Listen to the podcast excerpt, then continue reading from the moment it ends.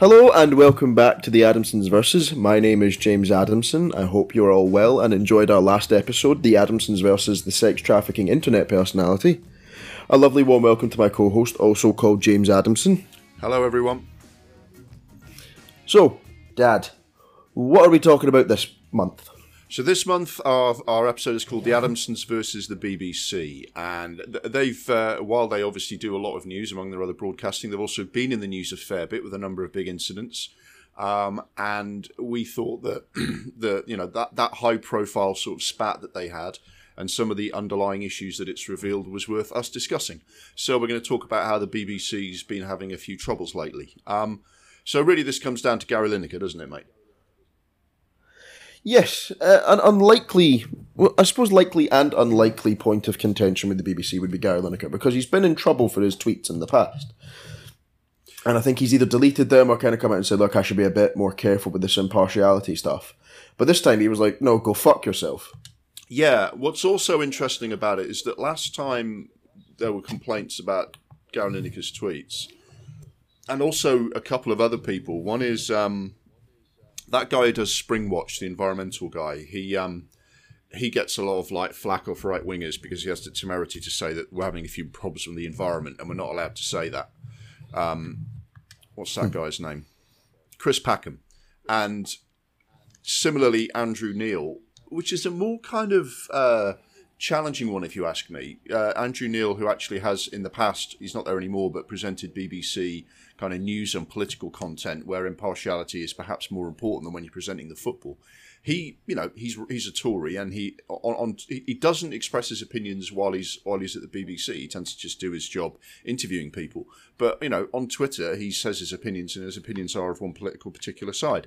And in all of those instances prior to this one, the BBC came out and said these people are freelance they are entitled to their opinions on their private Twitter feed, and it's got nothing to do with their day job when they're working for us.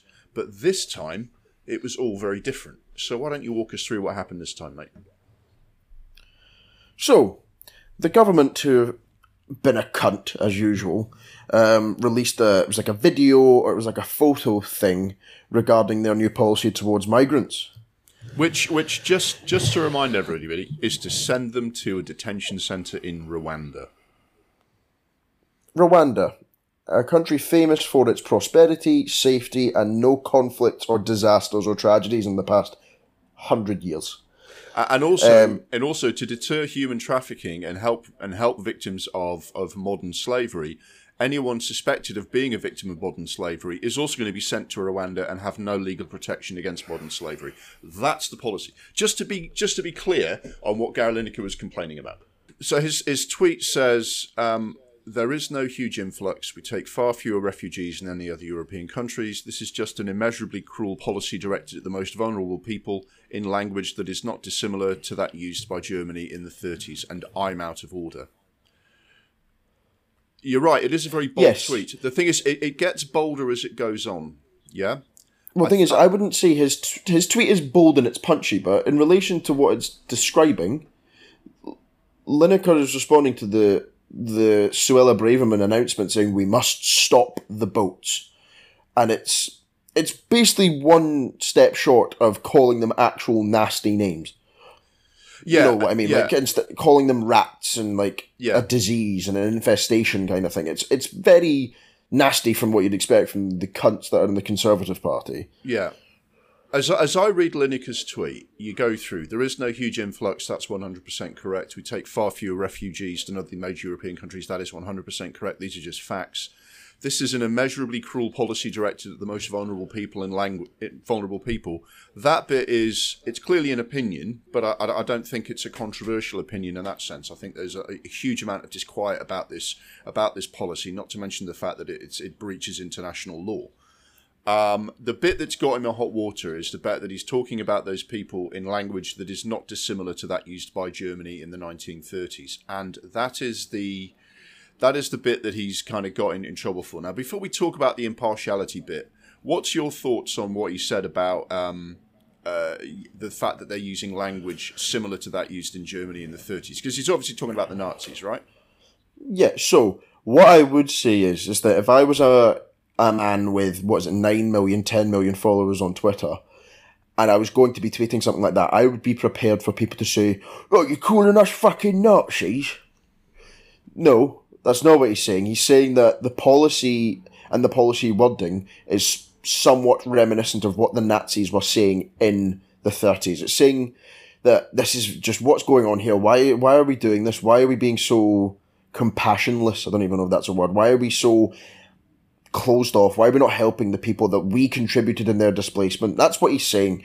However, if I was tweeting that, you've kind of got to be aware that the imbeciles on Twitter are not fully going to appreciate that, and they're just going to say, you're, you're calling us Nazis, you're calling Rishi Sunak, you know, next Adolf Hitler, you know, Yeah. those kind of cunts. Yeah, I mean, what what I would say about it is that the short the short form sort of like format of Twitter takes away a little bit of your ability to have some nuance about that because I, I, I think I think it would be a bit far to say that what the Tories are saying is exactly what the Tories were saying in in in the the Nazis were saying about you know Jews in the 1930s. But I, I I think what you can say is when you start talking about an invasion and a swarm and using the language that the Home Secretary is using, it's not it's it's it's the language of of inc- like getting on for far right like freaks on the internet not what you're expecting mainstream politicians who are supposed to be responsible in their language to say the problem is everything i've just said there just takes a little bit longer and probably fills out a tweet a bit too far so i think part of it is you know he's angry he's punchy he's firing off a tweet he's shortened the wording a little bit and it does come across a bit stronger than perhaps he would if you gave him five minutes to to uh, to kind of craft his craft his opinion. Do you know what I mean? And that is one of the pitfalls of Twitter. Um, so, uh, you know, uh, what what I would say is if people react to that by saying, "Look, that bit about 30s Germany is a bit strong," I think that that's. I, I- could see people coming back saying, "Look, comparing it to 30s Germany is a bit strong. We do have this concept of Godwin's law, where you know, but you know, but you know, people sort of immediately fall back on calling the other side Nazis on, in an argument on the internet, and it's kind of it's unproductive, right? So I think you can say that uh, in a short form tweet, he's probably come out punchier than he might have done, and you know, falling back on the other side or a bit like Nazis is a. It's not the best way to make your argument, even if there is a problem with how far right this government is getting. I would say that. But that's not the reaction that people got. That's not the reaction that the government had, and it's not the reaction that the BBC had to Lineker's tweet. It was to basically suggest that he should either withdraw the tweet or, or actually be, you know, lose his job presenting Match of the Day. And it's pretty obvious that the BBC uh, are under pressure from the Tories uh, when they did that, right? Yeah, so basically what's happened there is, is that a man has tweeted his opinion about something that the government has done, which he has a right to do, and it's caused a massive uproar. And the reason it's caused such a massive uproar is that the BBC as an in- institution is a fucking disgrace. This is what this is all unpacked, because what happened was they did he get suspended or did he decide to step away? I can't quite remember the kind of ins and outs of it, but it looked like the BBC had told him not to present Match of the Day. He, he he was suspended on, on the basis of, of like impar- an impartiality breach, and Lineker was pretty pretty firm that he, he believed that he'd broken no rules. Uh, not only that, he'd broken no rules uh, in a way that other people had broken no rules, and the BBC had happily said to. By the way, Andrew Neil, presenter of a political program, is fine to give his opinions, right? So why isn't someone? Does he not have his own? He has his own magazine, doesn't he? Yeah, yeah. You, The Spectator. Am I making that up? he well, he was the editor of a right wing magazine while he was presenting BBC's political content, and and they just said, as long as he just does his job uh, without kind of displaying his political views while he's presenting, that's fine. Even though when you're presenting a a, a, a political show like that, you can be um, giving more or less weight in subtle ways more or less weight to one side of the argument or another and, and, and, and actually having a bigger influence on, on the political like editorial policy of the BBC whereas Gary Lineker he presents the football that is literally what- all he does Well, that's why it's interesting. Is that Andrew Neil got a, an easy time of it because the right wing magazine that he writes for also happens to align with the political party that's funding the BBC. That's that's the reason they were fine with Andrew Neil. Whereas Gary Lineker isn't a Tory. Eh? That's why they didn't like it. Well, th- this this is what's come out is that basically the BBC has come under a huge amount of pressure from like the Tories over the past decade or more. every time that the government aren't happy with something the BBC are doing, they threaten their funding and they put them under pressure. And every time there is an appointee to like a senior position in uh, in the BBC that the Tories have an influence over, not only is it someone sympathetic to the Tories, it's a member of the Tory party, or it's someone who's who's, who's made a fucking loan to Boris Johnson. So the what it's laid bare is that the BBC is basically in the B, the Tory party's got the BBC in a headlock, is how I'd describe it. Basically, the BBC is holding a gun that has got a gun to its head, held by the Tory party, which is making it act in, in ways that are blatantly like. It, I mean, this was just ridiculous because the BBC didn't have a fucking leg to stand on.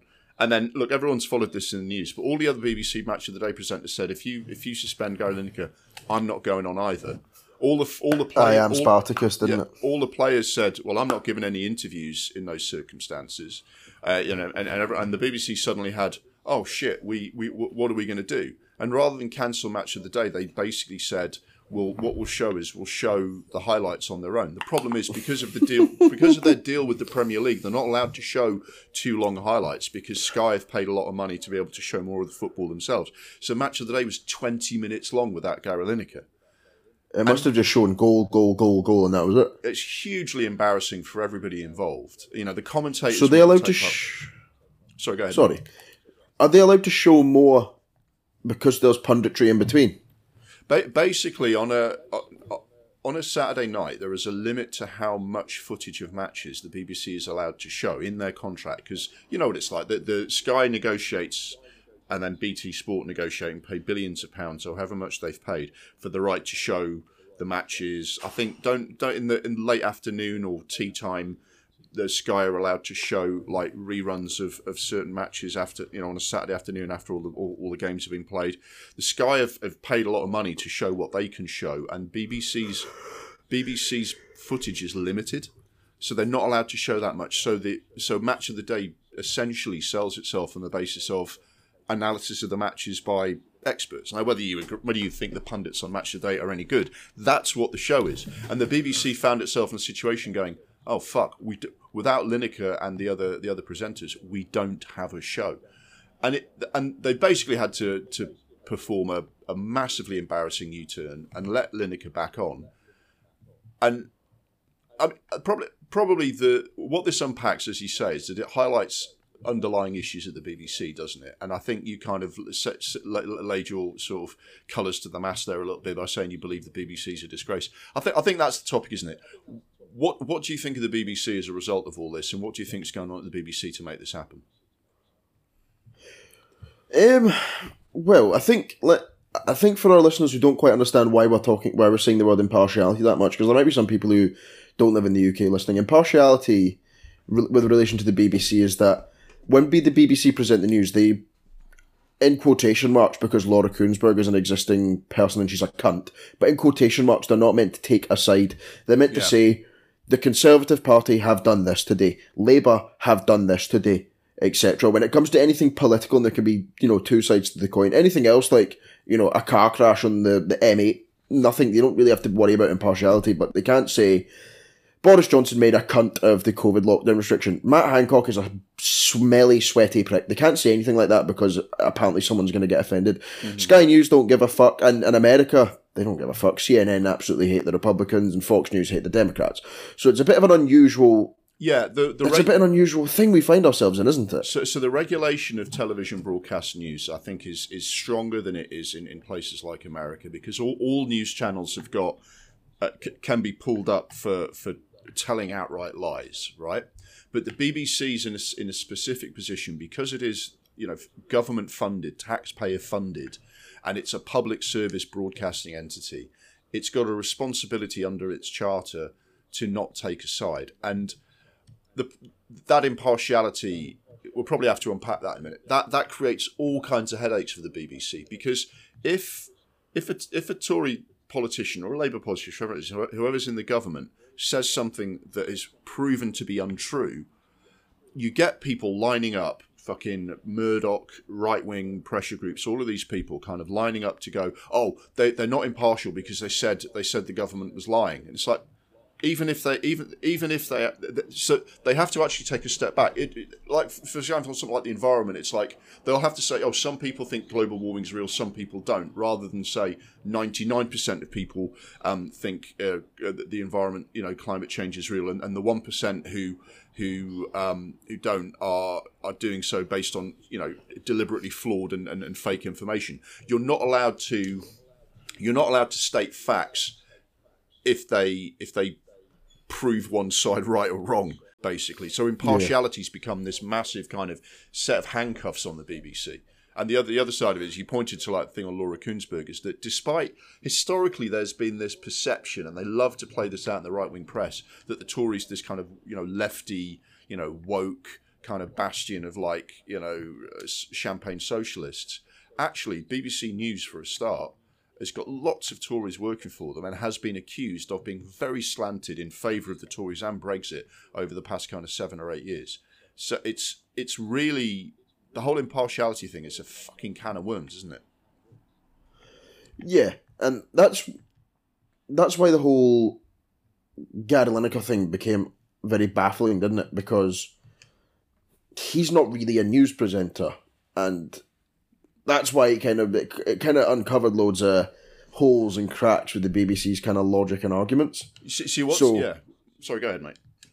So it's it's very strange because they should be allowed to criticize politicians. I think the show Question Time sort of shows that, doesn't it? Because you have Question Time and you have Fiona Bruce, who's a fucking idiot, and she'll ask questions to the audience. The audience will say, "Well, why did this happen? Why am I not? Why are the government uh, giving themselves pay rises and I'm getting an increased tax on my wage?" kind of thing, and it's slagging them off. But Gary Lineker can't do that. You know, Gary Lineker isn't actually employed by the BBC. He's pr- he's basically freelance. That's the whole. That's the whole issue. Andrew Neil was freelance. Chris Packham is freelance. Gary Lineker is freelance you know, Andrew Neil can come back and present a show on on the BBC if they decide to give him a contract to do that. Um, but he's also doing whatever he does. He might go off and do a documentary. He might do whatever he's doing. He left the BBC because he, he, he was part of the launch of uh, GB News, which is the a fucking. It's basically like take the worst like YouTube cunt who thinks like who believes in all the right wing conspiracy theories and pretend that's a news channel and that's GB News. But ba- basically, this has been going on for a long time. I mean, we noticed the government was putting the BBC under pressure over the arms to Iraq thing, where Tony Blair totally fucked his legacy over the Iraq war, and they put huge amounts of pressure on the BBC for saying, bear in mind what the BBC said, they reported someone saying that this, that the dossier about you know uh, Saddam's weapons of mass destruction might have been sexed up a little bit, which is now recognised as one hundred percent true. But that got people sacked at the BBC. So it, there's, there's there is history of this, and ever since the Tories came in in 2010, they've been putting pressure on. Every time the BBC said something like, "So we'll, we'll have to review your licence fee," which again for um, for people listening who, who aren't aware of this, I think most, you know, even, even our overseas might be aware of this. The BBC is funded by a license fee. It's not by direct taxation because I think they always wanted the funding to be ring fenced and not something that could easily just be sort of taken out. So the BBC's got no funding, and it means that everybody pays like a hundred odd pounds a year for a TV license to watch any television, even if they don't watch the BBC, and that's controversial in itself. So anytime the BBC says oh, uh, unemployment's up. Uh, the you know people are asking questions about the government's kind of economic policy. The BBC, the, the government will go, we're going to have to review the BBC's funding, you know, the license fee. I don't like the way this is going. And the BBC have over time got increasingly timid around the Tories. But what's happened over the last couple of years is it's got increasingly blatant because with Boris Johnson in charge, all of the things that you, that we've been pissed off about the Tories about have become increasingly blatant. Policies that only serve the one percent, um, uh, corruption, uh, everything going down the tubes, lying, all, all, the shit that's going on in the BBC, you know, criminalising the poor and, uh, and, and immigrants. All of it has become increasingly blatant under Johnson, and the the the um the attempts to control the press under Johnson have become increasingly blatant. They tried to sell off Channel Four as punishment for you know asking asking tough questions, which is their job. Channel Four is another news channel which is not publicly it's publicly owned but not publicly funded, and they said, "Oh, we're going to privatise it," and the whole thing was a shambles. And with the BBC, they've got they, they've put people in charge that are actual Tory politicians are in senior management positions at the BBC now. You've got a guy who was appointed to like managing director or chairman of the BBC, who just before he was appointed gave Boris Johnson or helped Boris Johnson arrange an eight hundred thousand pound loan facility.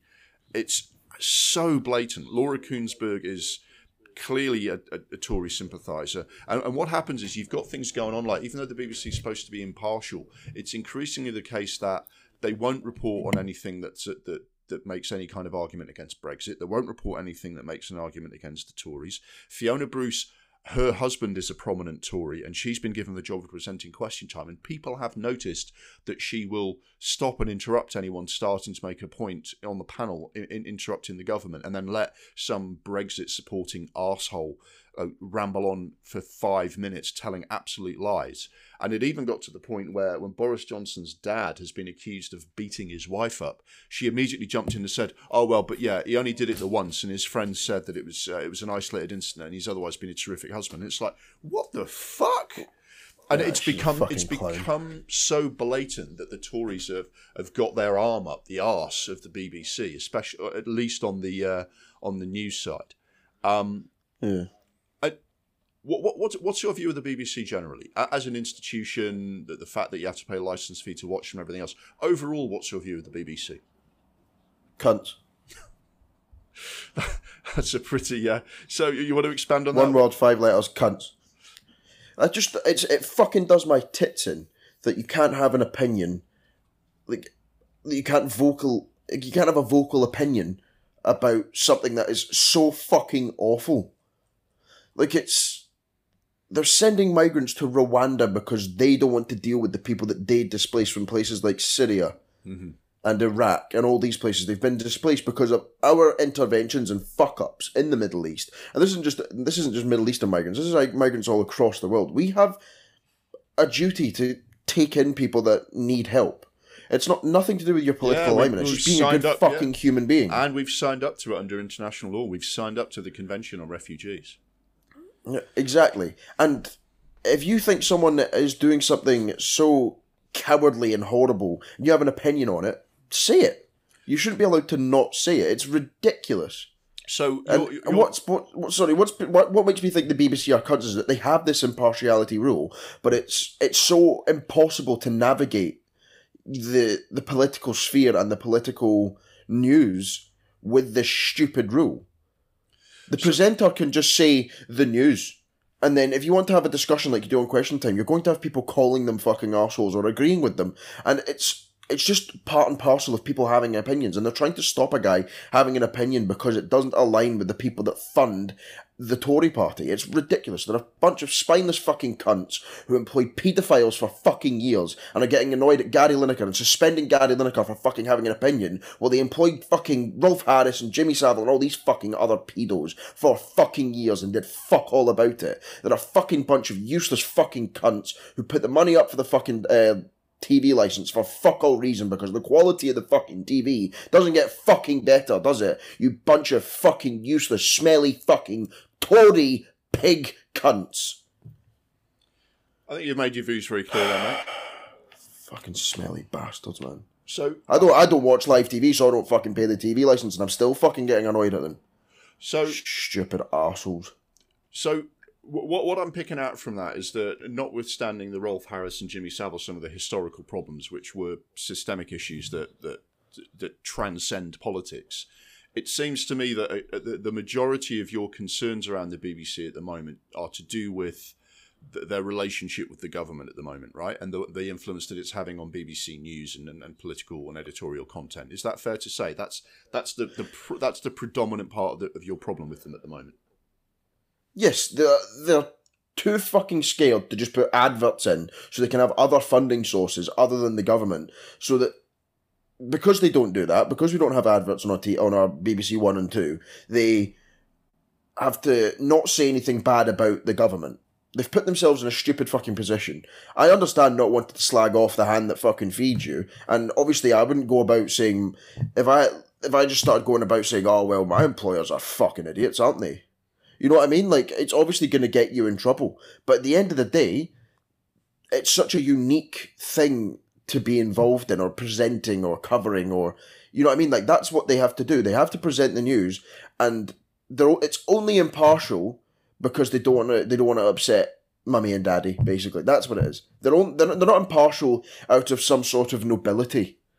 They're not being impartial because they think that's the way the news should be presented. They're only impartial because they get funded by the fucking government. It's ridiculous. So, if I could mount a, a defence on their behalf on parts of this, I'd like to. I'd like to do so. the the The impartiality and public service part of their broadcasting wasn't wasn't an issue as much as it is now uh, in the past, because the the idea of impartiality previously was to do with editorial independence. And the same thing with the license fee was that it was intended to give the BBC editorial independence and at the same time not to take a political stance so that people could actually rely on the BBC's news and, and the political content. So if the BBC said unemployment figures are up, and if the BBC says the IMF have come out and said that the government's economic policy is flawed, you could rely on that, you know? And the government wouldn't have to be, so the BBC wouldn't have to be afraid of the government and wouldn't have to be afraid of anyone. If they want to report what's happening, they have to do so in a, in a, sensible way. Um, and the, the, the, problem with, with, that, with advertising is that that advertising and sponsorship and everything else comes from somewhere which which which comes with strings attached and if, if the if the if the adverts are coming from companies who are despoiling the environment or have you know Rupert Murdoch behind them or are you know have political agendas of their own or don't want to pay any tax or anything like that, they can then hold the BBC to ransom the way that they're currently doing. The great betrayal here, if you ask me, is that this government, and I, and when I say this government, I mean everything since 2010, have taken this to the worst possible level. I mean, Tony Blair has to bear some responsibility for this as well because he sacked people at the BBC uh, or had people sacked at the BBC for for challenging him on on on Iraq, and I think that was the that was the start of of a, a serious problem because the BBC's impartiality and the BBC's public funding used to be an asset. And the problem you've got now is that the BBC's funding is being cut, even though the license fee is it continues to go up. The BBC's funding overall goes down because the government is cutting it and threatening it and limiting it, what it can do in a, in a number of areas. And I, I think that personally, there's a lot of BBC shows, BBC shows that I watch. I think there's a lot of things the BBC does as its overall broadcasting, its radio, its children's content, everything else is actually still really good. Personally, leaving aside those historical issues, which we might come back to, 99% of my problem with the BBC is the fact that the Tories have got a gun to their heads. And the political interference in in the BBC, which was the whole point of the BBC to be free from that, is is the great tragedy here, and and and the, the underlying problem we've got in our in our system. The reason that Parliament has been powerless to stop some of the shit that Boris Johnson's been doing, suppressing information about Russian interference in our elections, corruption, breaking the ministerial code, lying to Parliament, all of these things that they're doing. All of this stuff highlights this serious weakness in our system, and this the, the the enforcement of the rules that are supposed to apply don't stand up because everyone's just expected to go along with it.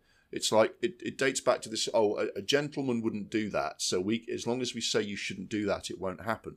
And Boris Johnson's like, "Fuck you, I'll do what I want," and treats the BBC like his personal mouthpiece, and makes sure that uh, the only people who are who are on there are people like sympathetic to him. And nothing can be done about it because we checked the rules and said, oh, actually, there's nothing we can do about this. They're meant to just resign if they're caught doing it. And in the same way that Boris Johnson should have resigned, you know, fucking years before he did for breaches of all kinds of rules of parliament, and half his cabinet ministers should have done the same. They don't because the system doesn't force them to, because it's not that well regulated. Our the, the weaknesses in our system have allowed the BBC to be changed from what it was meant to be. And my, my defence is that 90% of that is, is what the Tories have done to it. And if you took the Tories out, the BBC could get back to being what it what it's meant to be. That that is my defence of them. Fuck them. They're spineless.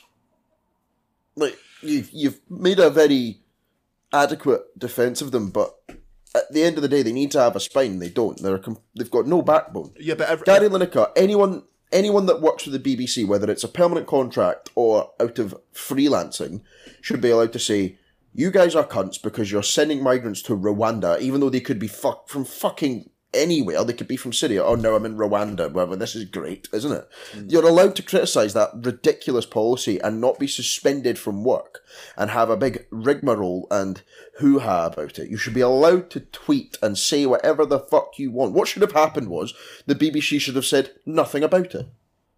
They should have said fuck all about it.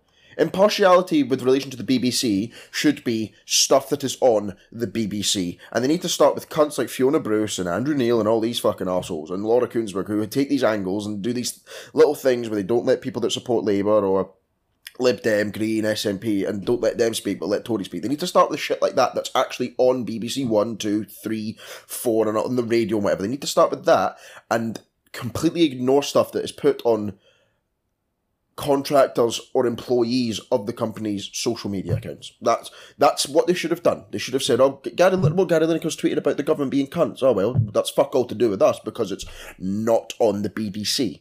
That's that's that's what it comes down to. That is what it comes down to. I, I, I agree. The current BBC is spineless. I mean, particularly good example of them being spineless is the fact that they're not broadcasting one particular episode of the new David Attenborough show because it talks about environmental damage and they're afraid of a right wing backlash because apparently right wingers don't want anyone to talk about the, the climate crisis anymore. And it is spineless. You're right, it is spineless and it's weak. The problem that you got is that anyone who isn't spineless has been drummed out of the organisation, at least on the news side.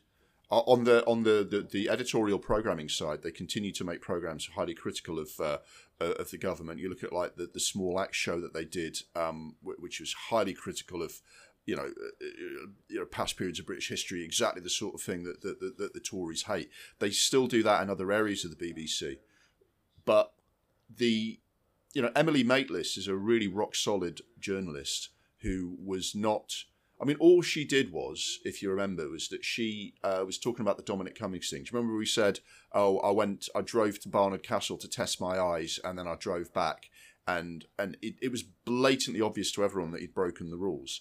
And all all Emily Maitlis said was, reading his description of what he did, that sounds to me, you know, it it it seems you know, when you look at the rules and you look at what he said, that seems like a breach of the rules. And everyone in the country thinks that he's broken the rules. And she was censured for that. And Emily Maitlis said, fuck this. And she's left the BBC and she's operating on her own. Anyone with a backbone has been drummed out of the BBC news area. And they've been replaced with this. It's a coup. It's been a coup by the by the government, and because they're such fucking, they're not fucking particularly bright. They're not very good at hiding what they're doing. That's why I mentioned Channel Four. Nadine Dorries very clearly set up a policy to sell off Channel 4 as punishment for the news channel, the BBC, doing its job and asking her tough questions. And it was so obvious because she was one of the ones being asked questions, and you could just see that she was fuming about what they did.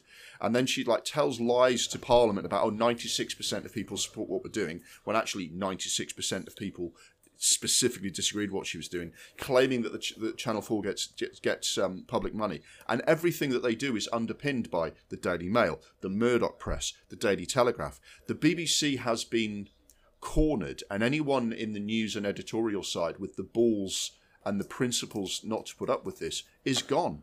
And all the people that would be in charge of the BBC and make the decisions you described that they should absolutely make, they've been replaced with Tory mates of Boris Johnson it's it's what what I think what I'm saying is is that if we were talking about the Metropolitan Police, I'd be saying the exact same thing about them. The there are the members of the rank and file need to be drummed out because there's clear problematic culture there. But the real problem is the people at the top who've got who've allowed this culture to put in there uh, to, to like to be fostered in, in in the Met Police and are there because they've been appointed to the job by the most corrupt and bloody compromised, politically and internationally compromised government in this country's history. And if you were to rip them out and sort get rid of the people who are fucking this up and, and, and take the institution back to what it's meant to be, you could have something that works. My argument with the BBC is that it needs to change, but what needs to change is a political change. That's I mean, and we're probably going to have to wait till the next election. But all of that, all of those Tories need to be drummed out of the BBC. And personally, I think if you if you did that, I think you could see the BBC come back to be more like it's meant to be. So it's not that I'm disagreeing. I'm as angry with you about what they're doing. I'm trying to see where the problem lies. And personally, I don't think it's a case of the BBC itself is at fault for this. The BBC is at, is at fault for, for being too, like you say, too weak to do something about this. But they've been weakened by the Tories. The Tories have done this. It's all part of their cultural distraction from their own failings. And I, I believe the BBC could be saved, but they it needs to be saved by external intervention. Someone needs to come in. Yeah, me. and Let me fucking and- take them rip- over. rip those people. Yes. I mean, it's I'd it's, make it look like a fucking abattoir. it's it's a it's a different story to some of the previous stuff. The whole stuff with Jimmy Savile was was a fucking disgrace. The the Martin Bashir uh, uh, incident. Have you heard about the Martin Bashir stuff with Princess Diana? Aye, the Princess Diana thing where they forged documents to say Yeah. that um, Charles had been doing shit or some stuff like that. and then and then And it the- was and then, all- and then when a when a guy actually revealed what Martin Bashir had been doing to his managers, they sacked that guy and said he'll never work at the BBC again. Things like the coverage of the Cliff Richard arrest, that stuff you can't blame on the on on Tory intervention. That is that is the BBC has to has to hold its hands up to those things. But I, I do think that like the, the majority of what the BBC I mean, frankly, if you got rid of the BBC News and just fucking got rid of that, I think the rest of the BBC as an institution would run really fucking well and uh, you've got a you know you've got a separate problem about uh, having news that people believe because the, the, the, the you've got so many people who don't believe the so-called mainstream media anyway that BBC news has sort of become irrelevant. I mean, people who people who want the facts and people who've got like a, a, an honest and fair kind of, in my opinion, view of the news can see what's happened to the BBC's news output and, and, and, and is you know disappointed with how, how the Tories have kind of fucked it. The kind of the, the, the kind of people that w- would like that sort of thing hate the BBC so much they still think the BBC are a fucking Marxist entity because they're they're just fucking like brainwashed by by the far right. I don't understand why the BBC is doing this because the BBC is essentially doing the bidding of people that hate them anyway. This is like like hanging out and trying to be mates with the school bully. The school bully is always going to fucking hate you and is always going to keep hitting you and is always going to humiliate you in front of everybody. And you think that what you're doing is going to get you an easier life, and it really fucking isn't because all you're doing is, you know, uh, appeasing people who are going to continue shitting on you. I It's fascist. It's completely fascist. it is. It's absolutely despicable what, what, what the government is doing, and it's so blatant. Uh, you know the, the, the budget, the budget cuts, the intimidation. I mean, this is the other thing is that when this happened, right, the BBC, the BBC was clearly had its arm twisted by the Tories to say you can't let Lineker say this, suspend Lineker. And then when Lineker kind of uh, stood up to them, and everyone said, "Yeah, well, yeah, the BBC actually can't do that. There's nothing in his contract preventing him doing what he's doing," and everyone took Lineker's side. The same Tories came out and said, "Well, you see, this whole incident is why we should uh, is why we should like defund the BBC." And it's like you fucking pricks. This is exactly what they're doing, and uh, I mean the, funding problem. I mean, we, we we could talk about the funding problem of the BBC. We've got a real problem. I, I think the BBC needs to continue to exist because without them, our media would turn into what the Americans have got, and we do not fucking want that. M- Rupert Murdoch is queuing up to turn our media into that. The Daily Mail is fucking dying. The Daily Mail fucking supported Hitler during World War Two, and I'm never going to stop. I'm never going to stop uh, being reminded of that and reminding anyone who listen to that. Fuck them. They are queuing up to turn the British media into exactly the kind of shit you get in America, and the, the B- the BBC is the only thing stopping that being the case because the the regulation of, of, of television news and broadcasting and the fact that the BBC does a a public service part of, of its broadcasting is the only reason ITV has to do anything equivalent because ITV looks at what the BBC does and has to compete with it. And, and other shows can't just be completely uh, well, they a lot of them are, but the, the other shows realise that if they don't have that, the public will look at them and go, "Well, I don't like what you're doing." The BBC has better stuff on there, and without without that, our fucking media landscape, the culture of this country would be in a fucking parlous state. So, and, and that's your problem with your funding because if you turn it into into, into advertiser led, I think you would lose what the BBC currently is. It would turn into it would turn into ITV, and ITV News is partnered by the Daily Mail. Right now, that's a better option. I'm sorry, but I'd rather watch it for free and have adverts for fucking Nescafe and all that fucking shit than knowing that the news isn't going to be entirely truthful and it's going to be a bunch of lies and an organization that has got such a dirty history. I'd rather they just scrapped it all and said, look, you're going to get adverts in between the one show and EastEnders. I'd rather they just did that because right now that is a better option than the pile of shit we've got right now. If if you Rip it apart from top to bottom. if you ask me, first of all, I think that's punishing the rest of the BBC for what the news is doing, and two, I think it would end up just as bad as it is now. And I think if we're if we're at that stage, I'd rather just scrap BBC News and have the rest of the BBC. Then good. Then good because we're fucking paying for it. I'm not paying for it, but you. I imagine you've got a TV license. I don't watch live TV. I watch Netflix and I watch everything on demand and and not iPlayer because fuck that. I get my I get my highlights from Sky Sports Football for free on YouTube. So I don't need a TV license. So I would rather we weren't funding it because that way, if it's funded by advertisement and they're biased, then who gives a shit? Who gives a shit? I, You know what I mean? They're being funded. They're being funded by fucking Domino's adverts and fucking adverts for your new Adidas trainers. But who gives a shit if they're not impartial? But right now, they're not impartial, and it's being paid for by all the fucking people that pay for the TV license. Well, look, all, all I would say is, if if that's where we are, scrap BBC News and just have the license fee for the rest of BBC programming because the rest of BBC programming is fine. And and but what what I would like to see is I would like to see proper regulation of this. The the reason we've got the TV license is that if if the BBC was funded through normal like taxpayers' money, it would be so vulnerable to being cut. Because what's happened over the past 13 years under the Tories is that they've brought in a load of cuts to public services, which has left this country on its fucking knees and didn't need to happen. There's no way they'd have maintained funding of the BBC in that time.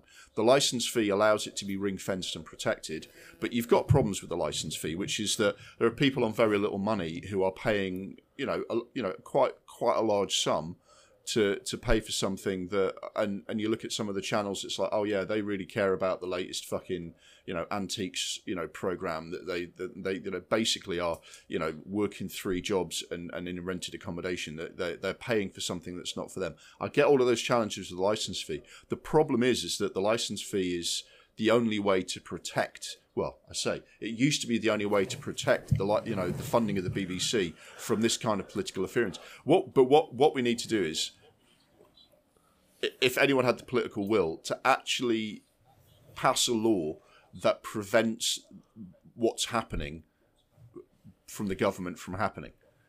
Because we've just got this horrendous corrupt government that no one can do anything about.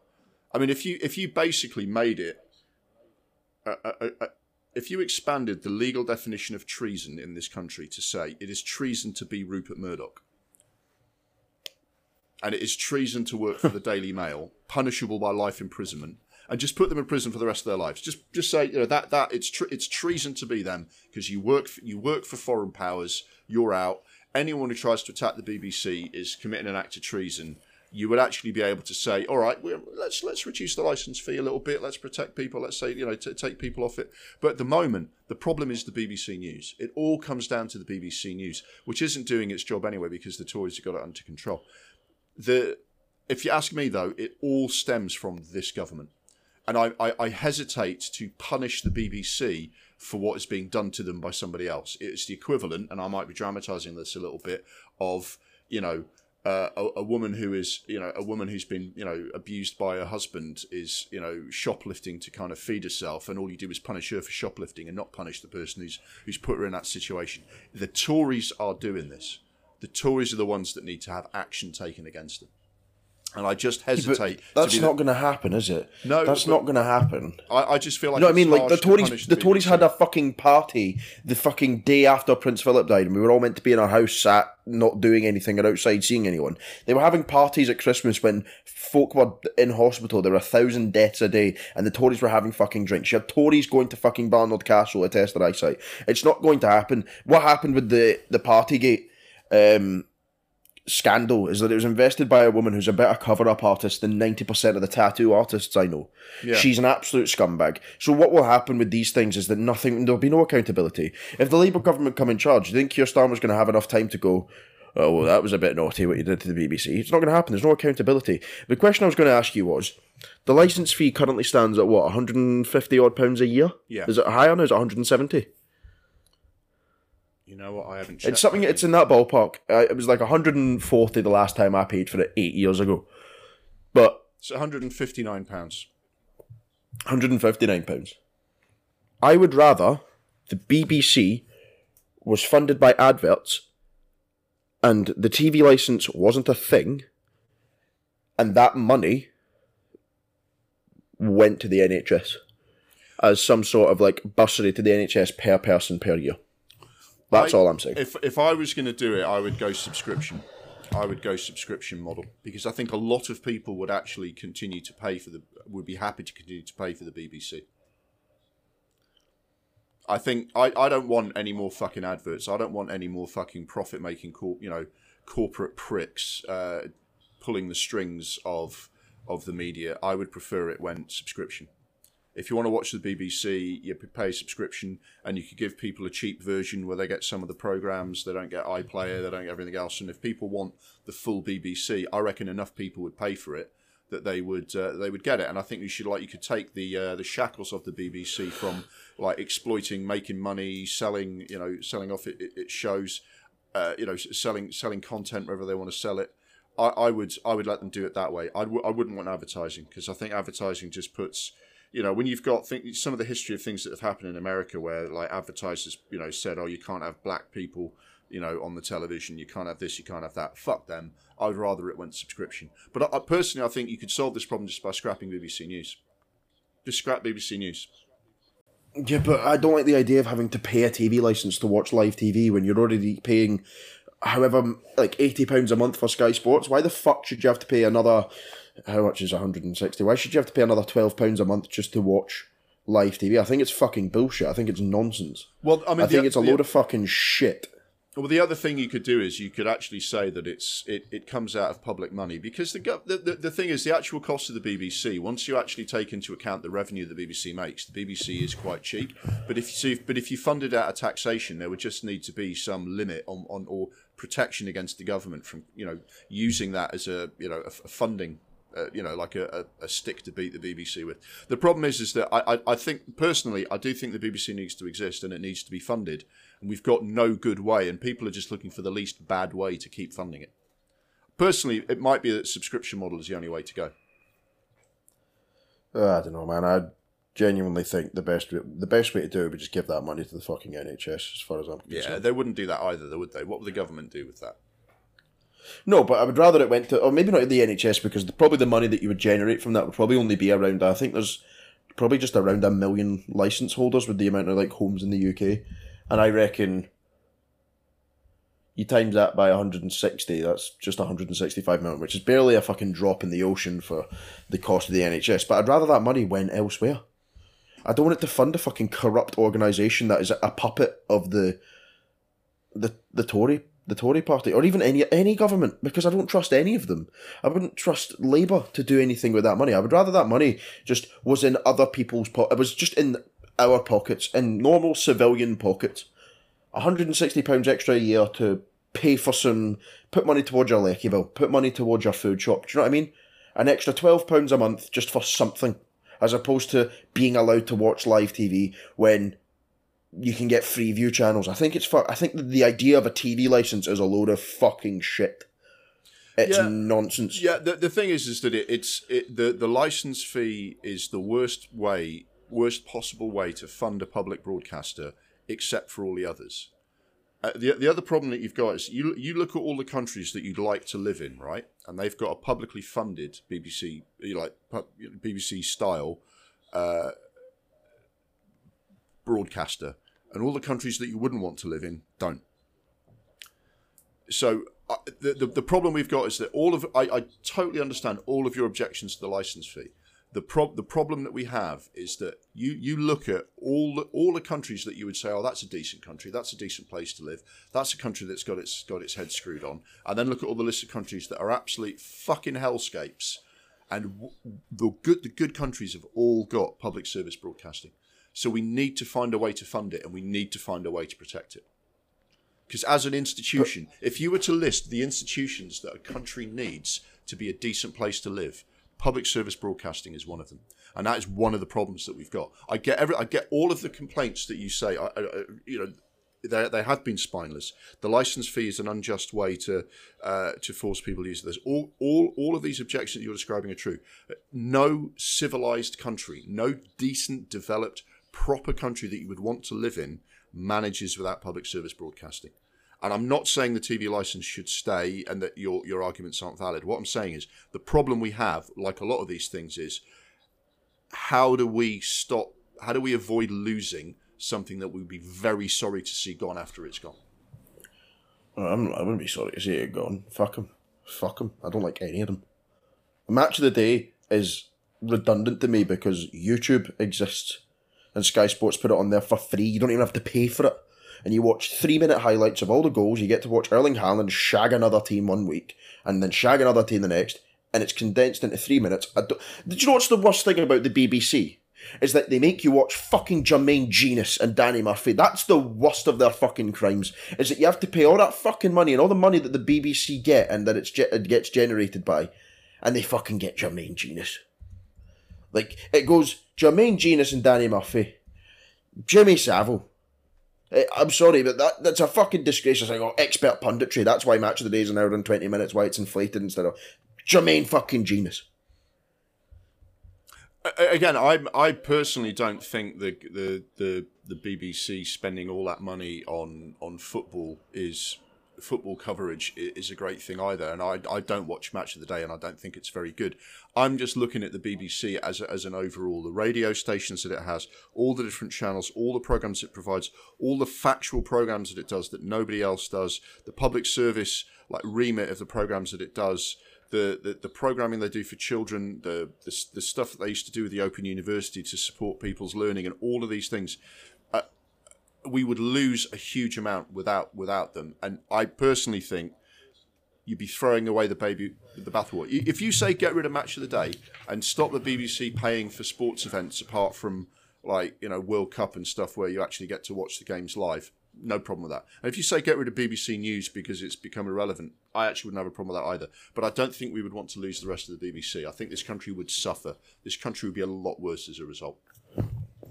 Do you know countries that don't have a TV license, my man? Would you like a few of them? Go on then. Just a few of them. Like, there's some stinkers on here, like Belarus. Nobody wants to. Yeah, Belarus is a fucking Soviet puppet state. But we have Australia doesn't have one. No, no, they had one and abolished them. The United States of America has never had one. Belgium, Bulgaria, Finland doesn't have one anymore. France doesn't have one. We just need to start doing what the French do and just fucking protest about it. Yeah, burn them all. Well, the thing is, they um they don't have a TV license, but they do have public service broadcasting. Right. But and, we already pay tax. I don't care if there's funding going towards the BBC, but it's the fact that we pay taxes and money on top of that. I, we pay I, taxes I and then yeah, I pay council tax, and then the council every so often will say, "Oh yeah, we need to do some repairs to the building that you live in," and I tell them I'm not fucking paying for it because it doesn't need to be done uh, because I already pay my fucking council tax. You pay your tax, and that's it. It's fucking. It's yeah, it's a load of shit. No, no, I, I, I can totally get behind what you're saying. If we said scrap the license fee, pay for the BBC out of um, out of taxpayers' money, give the BBC a lot more because the BBC makes like 1.5 billion pounds uh, in in its own revenue. It gets about 3.2 billion pounds uh, in in license fee money, and then the rest of its of its budget is funded by its commercial activities around the world. It, it can't. No, no, it, sell, it sells programming to other countries and stuff like that. Like if you want that, that, BBC World Service fine, in other countries. So what what I'm saying? How many is, TV licenses are there? Uh, look, I'm not that, sure. That I, I, right. I, I, just looked at the public figures. They make they get 3.2 billion pounds a year in, in, in revenue from the TV license. That's nonsense. Because but let's what, see how many people have all, all, all, I'm saying is, is that if you need to fund them another way, and I get that, but you would need, you probably need to give the BBC more kind of leeway to like sell programming, you know, sell it to like, you know, sell it to streaming services abroad and stuff like that. Um, and you would need to find a way to protect that taxpayers' money from, in, from government interference. Now, you pass a law that says the government is not allowed to interfere with that taxpayers' money, and the government is not allowed to interfere with with BBC News. I think you solve ninety percent of the things you've got a problem with. and I agree with all the, all of your criticisms. I think the solution to it is is hard to find. But I, I, would agree with scrap the license fee, fund it with in different ways, including some taxpayers' money. You would need to pass laws to protect the BBC's independence if you do that. But I, I I'd be prepared to see that happen. The Netherlands don't have a TV license. They just get their funding from adverts. Just get your funding from adverts. Then it's n- then it's none of my business. I don't care if you're impartial or not, because I'm not paying for it. I mean, I don't pay for it anyway. But I find it ridiculous that there are 25. I've just looked up. There are 25 million TV license subscriptions. The thing I read was that there was a, a million increase. So that's where I'm getting confused. So there's 25 million TV licenses. So those people are paying for it and not getting impartial news, and it's just a corrupt organisation that they are paying for. But if it's paid for by advertisers, I don't fucking care. Yep. Again, I, I agree. I agree with you. I agree with that. All I would say is the Dutch has a public broadcasting system which is funded uh, with taxpayers' money as opposed to a TV license. Um, but they do have some adverts as well, so that's in, that's interesting. They they have a combination of taxpayers' money and adverts. Personally, I don't think you could do public service broadcasting without some without some public money. But you know, you know what? You're probably right that the license fee is um, uh, is an outdated way of doing this. I maybe it's just me being a bit of an old stick in the mud. I think we need to be cautious about how we make that change because a ra- radical change can be really damaging. But I think the fact that anyone's even having this discussion about the BBC suggests that they're at a bit of a crossroads, doesn't it? Fuck them. if there's an extra, if there's four billion pounds coming in from TV license money, just put that back into other worthwhile causes. Fix the roads. Invest that into mental health care. You know what I mean? Just fuck up about your TV license. Nobody cares. Get the adverts to pay for the TV. Like it always should be done. And just let's let's get back to not giving a shit about that horrible organisation. Okay, well, I, th- I, think we're going to have to agree to disagree on the solution. I personally would say I think you could see a much better BBC and a much better country as a result um, if we made some other types of changes because the only way you're going to win the argument about things like funding for mental health is if we have a better public discussion about them. Because at the moment, the government is managing to trick enough people into thinking the problems lie elsewhere, other than, for example, mental health funding and the way that their economy, economic policy works. And without without a public discussion which lays that bare, you have what happens in America, where in, in America the government is allowed to get away with saying, "Oh yeah, you know, we've got the best healthcare system in the world. This uh, this is great. This uh, health insurance scheme that we've got," and no one is challenging that. And if no one is challenging the government, the problem is the BBC has been broken so that it's no longer part of the way to have that factual discussion. What you could do is if you actually gave about a billion pounds a year, save the rest of the money, gave a billion pounds a year to Channel 4 News and let them have their own news channel that because they tell the truth on Channel 4 um, that would probably solve the problem. Um, so I would I would say if you took the BBC's funding for news and gave it to Channel Four and scrapped BBC News, I think we would solve all the problems. And you want to get rid of the match of the day? That fucking suits me as well. I think match of the day shit as well. So, is there anything else that we think that needs to be said about the BBC? No, they're assholes. There we are any other like recent events uh, or stories or things to talk about that uh, that uh, came up for you that you might like to tell the lovely audience about now, mate? Should I tell them about Poopgate? Yeah, go on.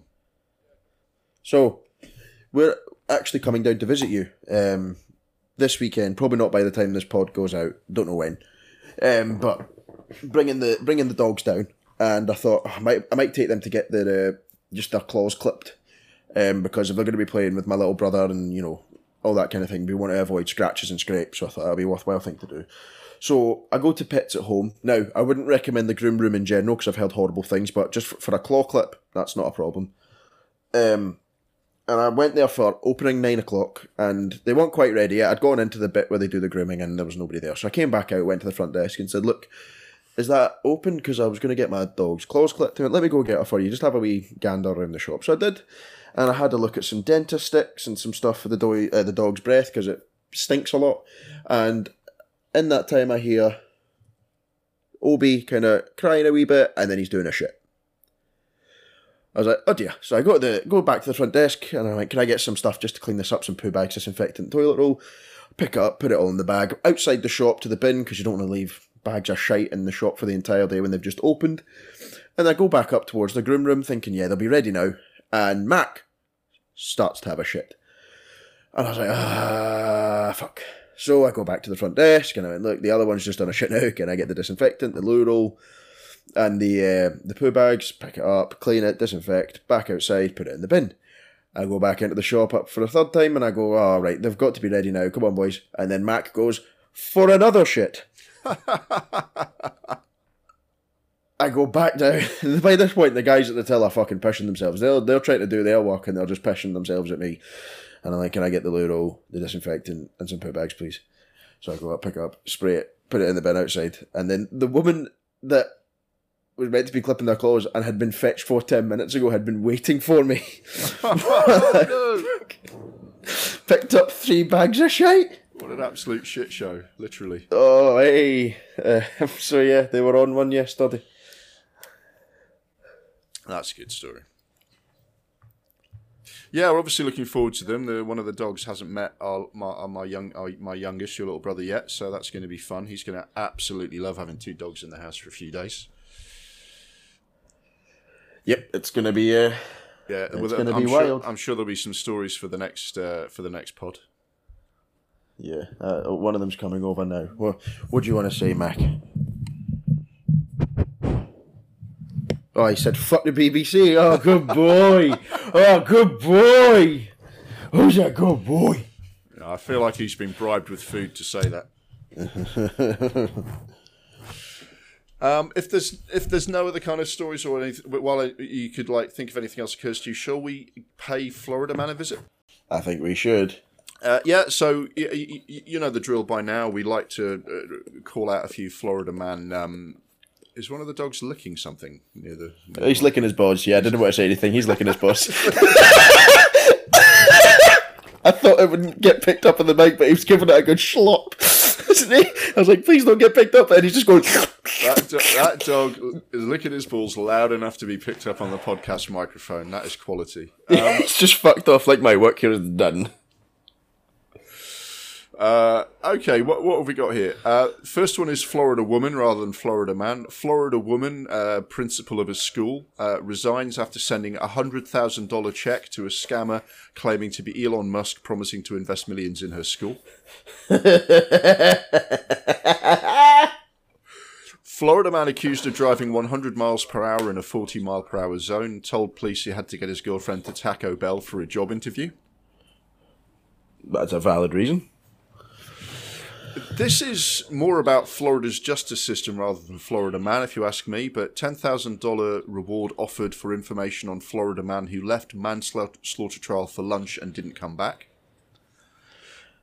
Good. That feels like they've let, let, the, let the side down a little bit. They're letting him just walk out of the courtroom when he's on trial. Um,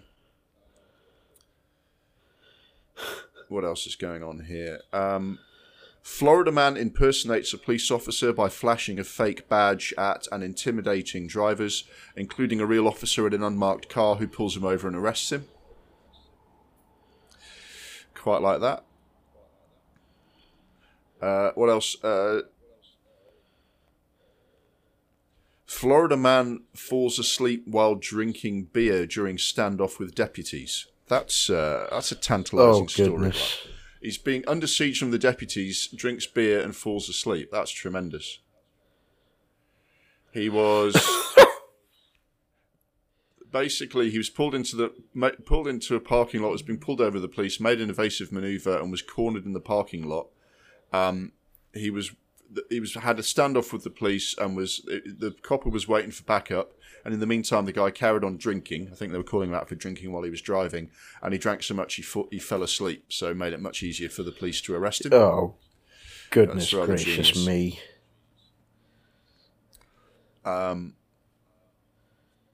Florida. Oh, oh, we have to look into this. Florida man state representative. So that's a politician in the Florida uh, sort of Congress, Florida sort of state, whatever they call it, Parliament.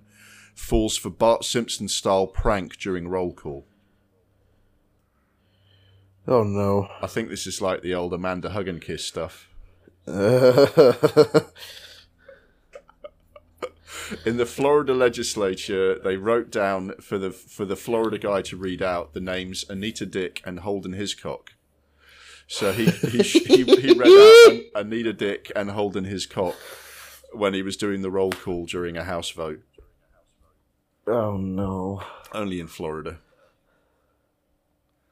Um, what else is going on here? Florida Florida principal ousted after parents rage over Michelangelo's pornographic statue.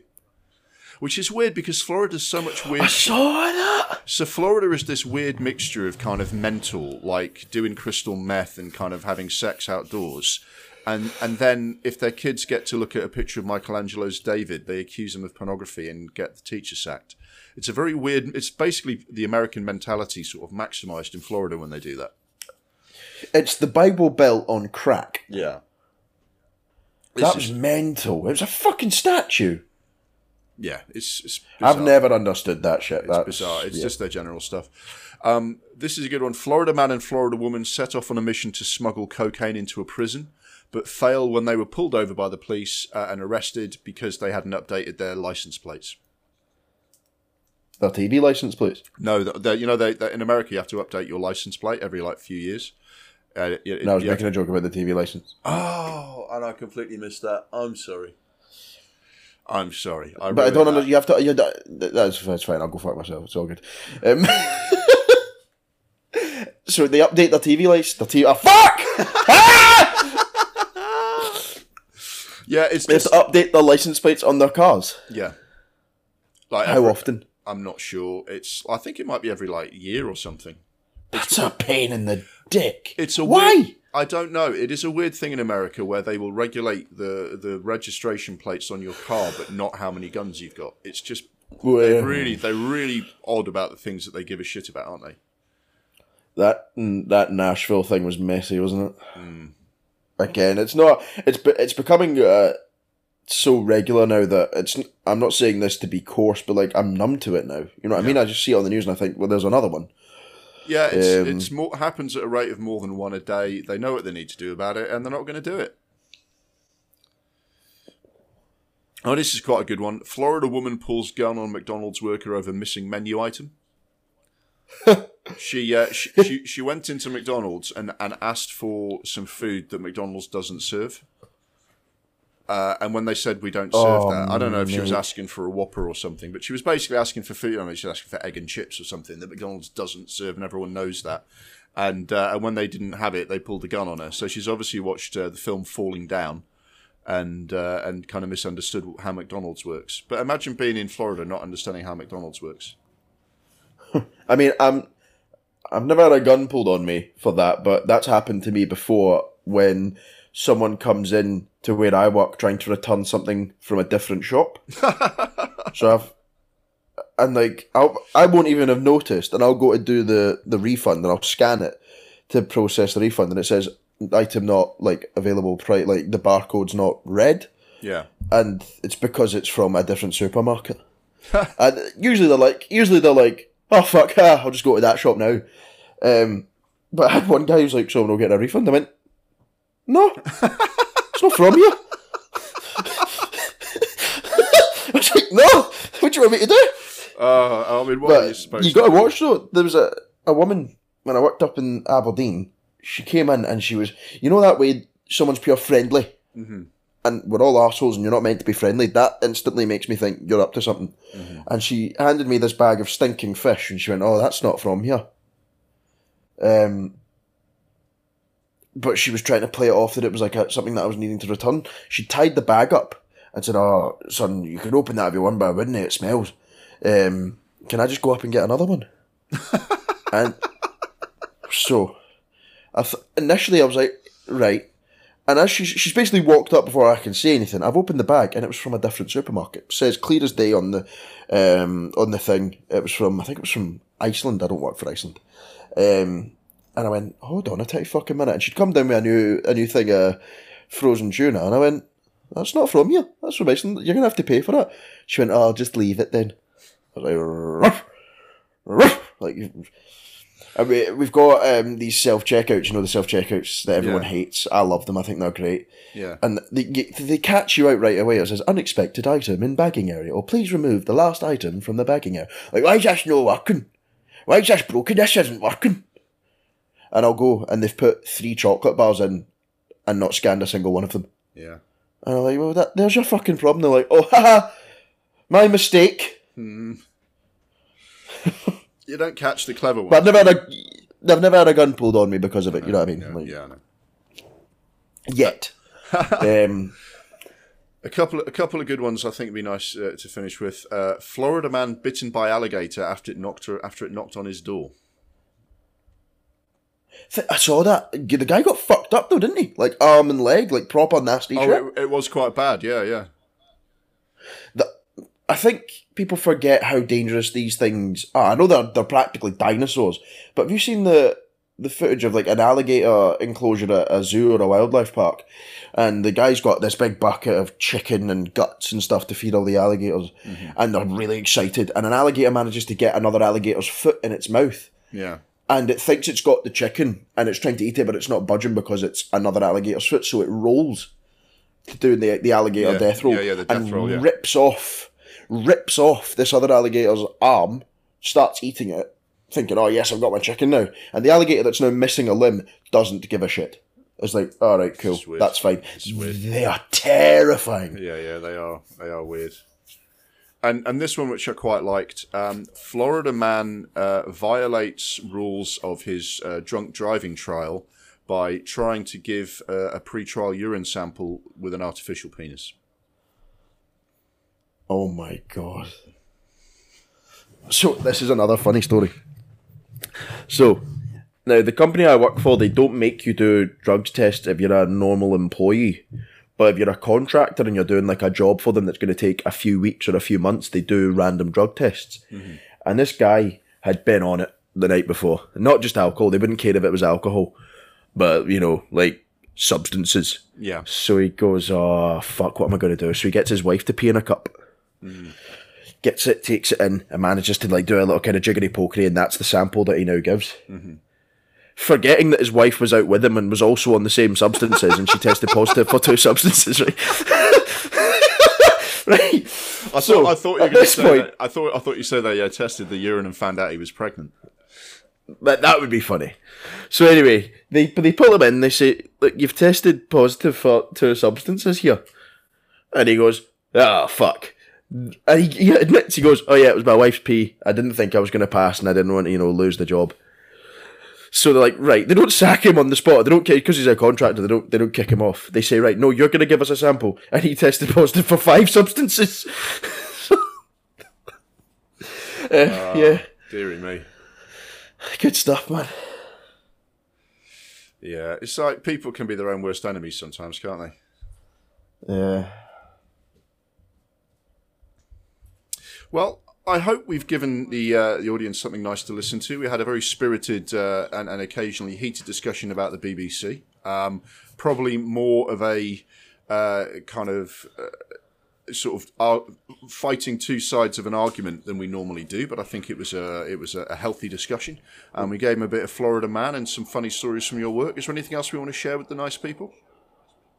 Uh, check out the other podcast that we do every Oh, month. yeah, it's a yeah. kind of new format now. It's a lot more regular. It's instead of being a, it's a, it's called Double Reel Film Podcast, and it used to be in two um, hefty uh, episodes, and they were very chunky. They would end up probably being about two hours each. So what we've done now is we've this is probably our second time doing the new format, isn't Yeah, it? yeah. Where we we have like three hour long episodes instead of two two hour long episodes. We've kind of Yeah. condensed it and streamlined yeah. it a little Yeah, bit, yeah, yeah. and it just flows a lot better. It's a lot more regular and it's a lot more manageable for when you're listening, whether you're driving or doing chores around the house. It's a lot more.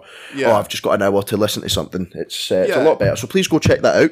Yeah, it's still our sort of. We still sort of like to bill ourselves as like the monthly magazine sort of film podcast. It's like a film magazine, but now what we do is we we drop uh, part of the month's issue in your feed like once a week over the course of the month. So we keep you we keep you going through the month with our with our regular content. The um, the double reel monthly was just dropped on Saturday. And the features, which is where we talk about different films like an old classic, a hidden gem you should watch, a, a remake that we slag off, stuff like that. The, that's coming out on uh, on Saturday, uh, this this coming Saturday, the uh, the first of April. But uh, check it out. There'll be nice nice bite sized episodes for you to for pull up uh, when, whenever you happen to listen, uh, whenever you happen to download something. Well, I think that's it. We just say say goodbye to the lovely people and hopefully speak to you soon.